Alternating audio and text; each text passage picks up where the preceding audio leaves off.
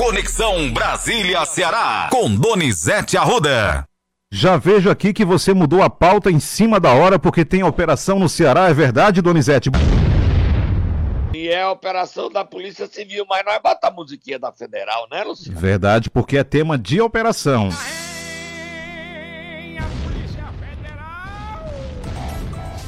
Operação em campo, Donizete Arruda.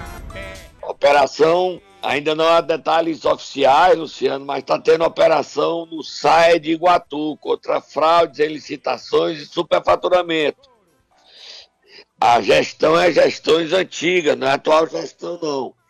E quem comanda a operação, nós já, já postei no meu Twitter e no meu Instagram, Donizete Arruda 7, imagens da operação, Luciano. Quem está comandando a operação é o promotor Fábio Ottoni. Fábio Ottoni. Nós estamos apurando, a nossa produção está trabalhando, Luciano, para dar mais detalhes dessa operação que acontece no SAE de Iguatu, Luciano. Vamos para a nossa pauta. Vamos falar sobre o julgamento no Supremo, sobre o mandato do Fernando, do deputado Fernando Francischini. Durou pouquíssimo tempo o retorno dele, não foi, Donizete? Ele nem chegou a ser empossado, Luciano. Pois é, verdade.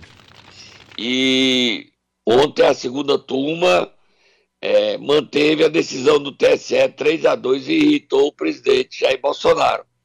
Antes de botar o presidente falando, Luciano, vamos ouvir os votos dos ministros, Luciano. Votaram pela cassação o Lewandowski, Fachin e Gilmar Mendes. Contra a cassação, Cássio Nunes Marques e André Mendonça, Luciano. Vamos ouvir os ministros. Ministro Cássio Nunes. Compreendendo a preocupação do TSE e compartilho também dessas preocupações a respeito da anomia em torno do uso da internet e tecnologia associadas no âmbito do processo eleitoral. Mas me parece que não há como criar-se uma proibição posterior aos fatos e aplicá-la retroativamente. Ministro Edson Fachin. Parece-me evidente que não há direito fundamental para a propagação de discurso contrário à democracia. O silêncio desse Supremo Tribunal Federal diante de tal prática, em meu modo de ver, configuraria em grave omissão inconstitucional e em descumprimento de suas nobres atribuições. Às vezes é necessário repetir o óbvio. Não existe direito fundamental em atacar a democracia a pretexto de se exercer qualquer liberdade, especialmente a liberdade de expressão. Ministro Gilmar Mendes. O discurso de ataque sistemático à confiabilidade das urnas eletrônicas, mais notadamente no dia das eleições, não pode ser enquadrado como tolerável, a meu ver, em um Estado democrático de direito. Aceitar como normal ou legítimo esse discurso de deslegitimação do resultado das urnas volta-se analisando o retrospecto histórico da nossa República contra a própria Constituição Federal. Luciano. Sim. Anomia é ausência de lei e regras, anarquia, desorganização. O termo usado pelo ministro Cássio Nunes Marques, ok? Certo. O presidente reagiu a essa decisão. Vamos ouvir o presidente. Eu pergunto a vocês: pode alguém ser punido por fake news? Olha, ele está espalhando fake news. E se esse fake news não for fake news, for uma verdade? Pior ainda. Enquanto aqui a gente está num evento voltado para fraternidade, amizade, amor, compaixão, aqui do outro lado da Praça de Poderes, uma turma do Supremo Tribunal Federal, por 3 a 2, mantém a cassação de um deputado acusado em 2018 de espalhar fake news. Esse deputado não espalhou fake news, porque o que ele falou na live, eu também falei para todo mundo. Deputados que estão aqui, que porventura estejam nos ouvindo, vai chegar a sua hora, se você não se indignar. Não existe tipificação penal para fake news. Se for para punir com fake news a derrubada de páginas, feche a imprensa brasileira, que é uma fábrica de fake news, em especial Globo, Folha.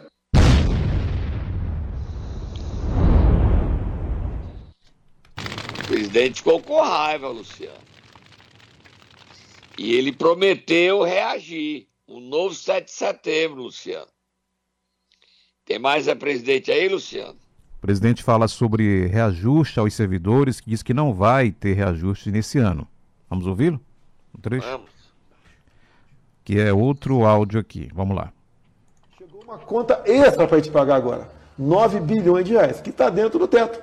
Eu vou ter que cortar do Ministério do Transporte, da Defesa, da Saúde, da Educação, Ciência e Tecnologia. Vou ter que, ter que cortar tudo quanto é Ministério, 9 bilhões de reais. Se você está né, tá pensando em dar 7% agora. Se você der 7% agora, linear? ou melhor, 5% linear agora, algumas categorias pedem reestruturação. Tá? Mas quando você fala em reestruturar, em reestruturar uma carreira, as outras não admitem sem que a dela também seja reestruturada. E não tem recurso para tal. E se você dá esses 7 agora, esses 7 bilhões agora, que seria 5% de reajuste, você vai para 16 bilhões dentro do teto. Você vai pegar o Ministério da Infraestrutura, por exemplo, vai demitir daqui a 20 dias 20 mil pessoas e as obras vão parar. E você... Entrevista ao SBT. É, não dá para dar aumento não, Luciano. A economia não permite não. Você viu a manchete aí do UOL, Luciano? 33 milhões de brasileiros passando fome, Luciano. Exatamente. Pesquisa divulgada agora há pouco, inclusive. É, você podia ler aí o trechinho? O número de pessoas em insegurança alimentar grave no Brasil, ou seja, passando fome, quase duplicou em menos de dois anos, segundo a pesquisa Vigizan, que é o inquérito nacional sobre segurança alimentar no contexto da pandemia Covid no Brasil, divulgada. 33,1 milhões de brasileiros se encontram nessa situação, ou seja, 15,5% da população. Que situação nós vivemos, hein, Luciano? A pandemia fez um estrago, hein? E ela voltou pesado, Luciano. Voltou pesado. Pesadamente. Tem mais presidente, Luciano? O presidente falou sobre aquele debate da demarcação de áreas indígenas, que é outro julgamento que passa pelo Supremo. Ele condenou essa, essa provável decisão do Supremo. Vamos ouvir no trecho? Vamos. Vamos. E eu tenho falado, se um novo marco temporal for aprovado, além de uma área tamanho da região sudeste, já demarcada como terra indígena, teremos outra área tamanho da região sul. Que pela locação geográfica dessas centenas de terras indígenas, teremos uma outra área também, tamanho de São Paulo, como terra indígena. Acabou a economia brasileira do agronegócio. Acabou a nossa garantia alimentar. Acabou o Brasil. O que, que eu faço se aprovar o marco temporal? Eu tenho duas opções. Entrega a chave para o ministro Supremo ou digo, não vou cumprir. Eu fui do tempo que decisão do Supremo não se discute, se cumpre. Eu fui desse tempo. Não sou mais. Polêmico, Donizete, essa última afirmação aí. É, o presidente está jogando para a plateia, para o eleitorado dele, né, Luciano? Não é no conflito que vai se resolver isso, é no diálogo. Mas o presidente estava com raiva por conta da decisão da cassação do deputado e esticou a corda mesmo. Ele está insatisfeito e radicalizou. Tanto que está marcando um novo evento para o dia 7 de setembro deste ano. Está longe ainda, Luciano. Estão quase dois meses, mas já marcou, Luciano. E nesse novo evento ele está dizendo que não vai passar a faixa, porque as eleições não são transparentes. Acho que o bom senso vai ter que prevalecer nesse país, Luciano. Tem mais presidente? Não, já fechamos aqui essa parte, essa primeira parte. Então vamos beber água, gente. Vamos sim. Já. Momento Nero. Quem vamos acordar hoje, Donizete Arruda? Vamos acordar Ciro Gomes, Luciano, está tão desesperado que passou a acreditar até em extraterrestre. E vai para a audiência do Eduardo Girão no dia 24. Só acontece isso, Luciano. Me belisca, Luciano. Vai, me belisca, Luciano. Me belisca, bica em mim, Tatá, também, vai.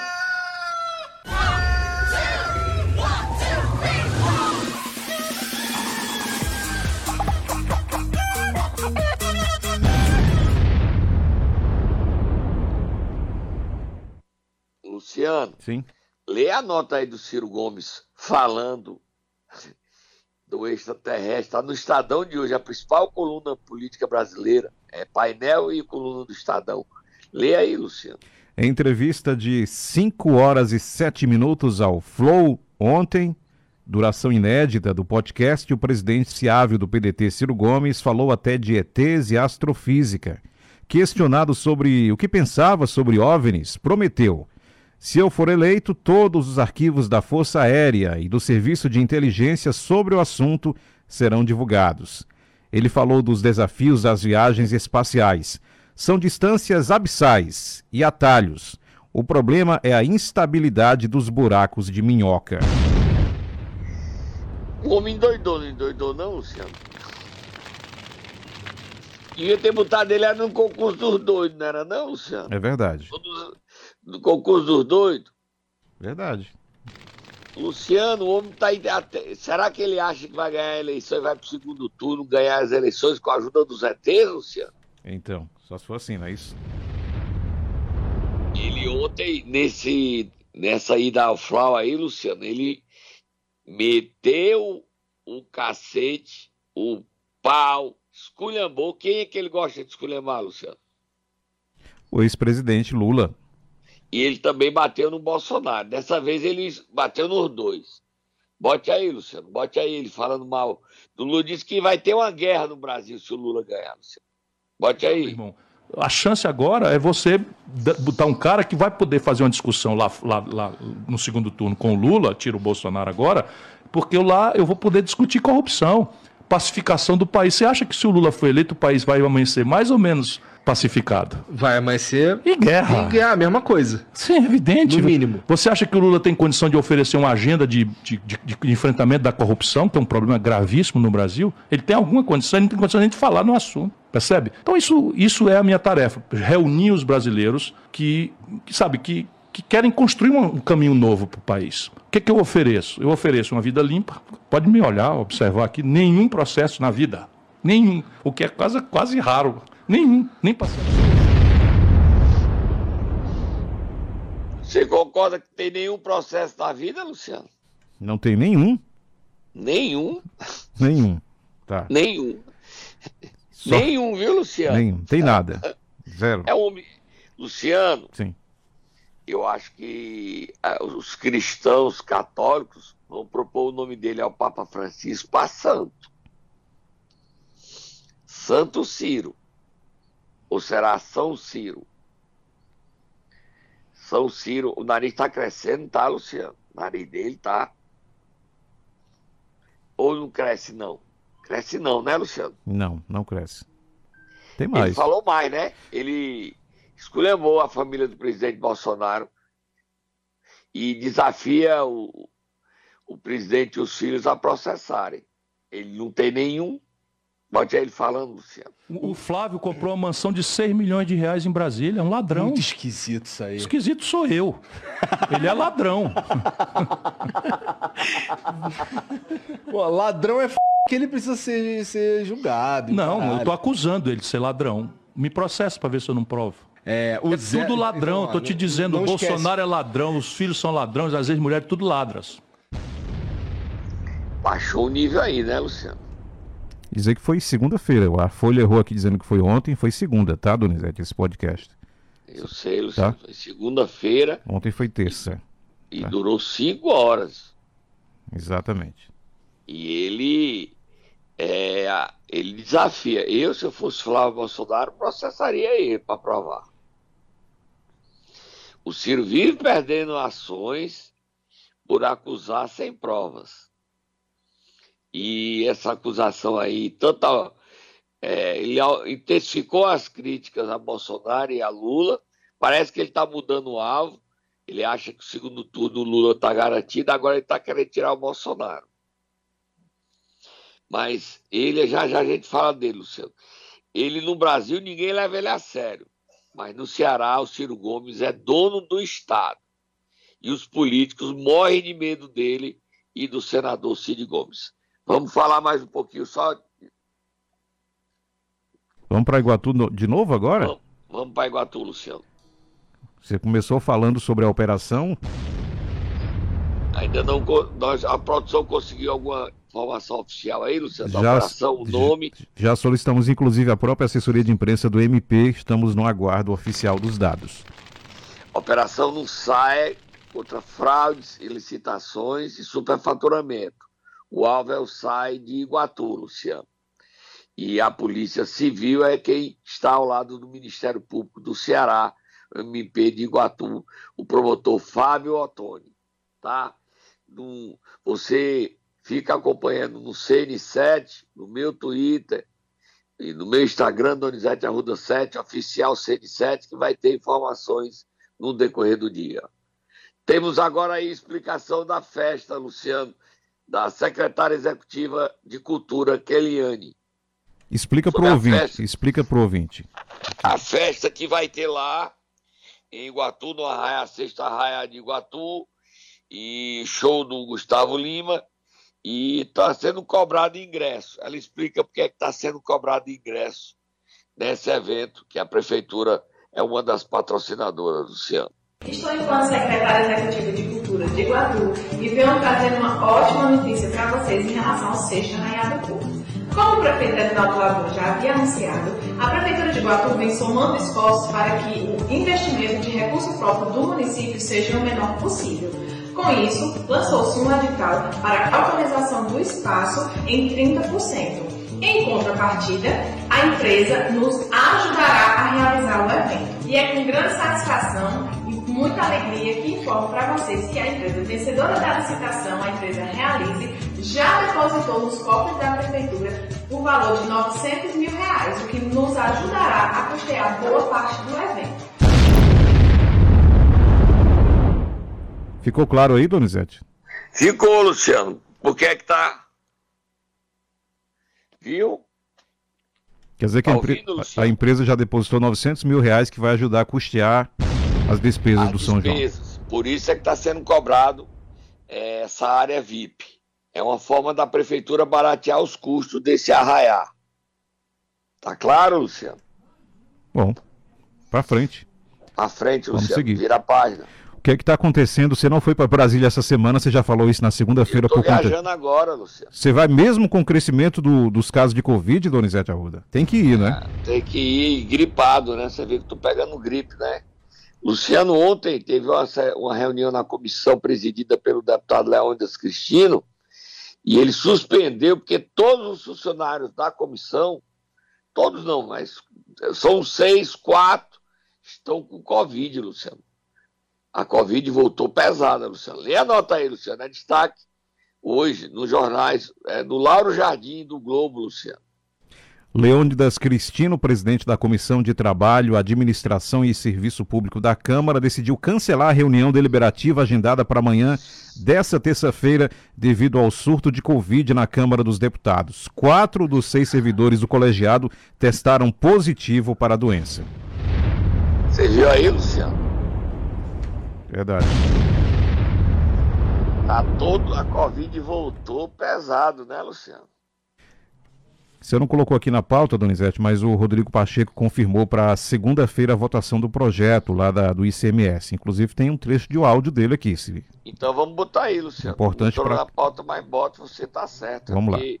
Houve um esquecimento da gente. Ele deve ler o seu parecer na quinta-feira. Vamos permitir a discussão com a possibilidade de votação na próxima semana, segunda-feira, para que o Senado possa deliberar sobre o PLP 18. Seja o texto que veio da Câmara, sejam acréscimos que porventura sejam feitos pelo relator. O fato é que existe um grande clamor em torno da necessidade da contenção dos aumentos de combustíveis, na redução do valor dos combustíveis na bomba, de modo que todas essas iniciativas são com esse intuito. Segunda-feira, Donizete. É, o projeto foi aprovado na Câmara de autoria de Danilo Forte, Luciano. Exatamente. Certo? O projeto que estabelece o um limite de 17%, não é isso? Exatamente. 17%, 18%. Agora vamos ver como é que fica lá e os governadores estão chiando, os governadores estão se mobilizando para derrotar, Luciano. Olha, Luciano, o, eu não coloquei na pauta, mas também dizer o seguinte: está difícil a aliança sair a aliança do MDB com o PSDB. Assim, Tasso Gereissati não seria vice de Simone Tebet. Tasso já não considera mais tão provável ser vice de Simone Tebet. Tasso hoje considera mais real disputar a reeleição, Luciano. Você sabe por quê, né? Vamos entrar? Último assunto da nossa pauta. Tem a ver com eleições aqui no Ceará. Exatamente, Luciano. O PT tem que definir que vai apoiar a candidatura de Roberto Cláudio. Ciro Gomes diz que não aceita veto à candidatura de Roberto Cláudio. Ou apoia a candidatura de Roberto Cláudio ou rompe. Não há meio termo. E não adianta dizer que vai trocar o, o Roberto Cláudio pelo Cid. Ciro diz que não. O candidato é Roberto Cláudio. E o PT tem que aceitar. Se o PT não aceitar, Camilo e Lula seguem a vida. Lancem um candidato, apoiem quem quiser, mas o Ciro não aceita veto a Roberto Cláudio. Nem fala mais da candidatura à reeleição da governadora Isolda Sela. A governadora já foi cientificada pelos irmãos Ferreira Gomes, que controlam e são donos do Ceará, que uma mulher não pode disputar a reeleição, que uma sobralense não vai dirigir o destino do Ceará, nem concorrer pode. Ela pode sonhar mas eu, eu não sonharia tanto em ser prefeita de Sobral em 24. Ciro bateu o martelo. Se ele nacionalmente é um fracasso eleitoral, no nosso estado, ele manda e desmanda. E os políticos morrem de medo dele. A imprensa também, Luciano. Todo mundo tem medo do Ferreira Gomes. Você tem medo dele, Luciano? Por que teríamos? Boa pergunta. Por que é que tem tanto medo dele, Luciano, o povo do Ceará, hein? Por que, Luciano? Você sabe me responder? Não, eu não sei responder. Também não sei responder. Tá bom, Luciano. Então vamos dizer que nós também, já que você não sabe responder, a gente diz que tem medo deles. Tem não. Mas já está definido. O candidato é Roberto Cláudio. Se o PT engrossar o cangote, o candidato ao Senado é Tasso Gereissati. Se entrar para a casinha e não disser nada, o candidato é repetindo. Se brigar, o Camilo sai, o candidato é Tasso. Se ficar quietinho, o candidato é Camilo. Agora, o Camilo tem que tomar cuidado é para não levar uma rasteira, como o Eunício Oliveira levou quatro anos atrás, né, Luciano? Acreditou nos irmãos e perdeu a eleição. O Camilo que abra o olho. Tá bom? Fui, Luciano. Boa viagem em Brasília, Donizete Arruda. Cuide-se.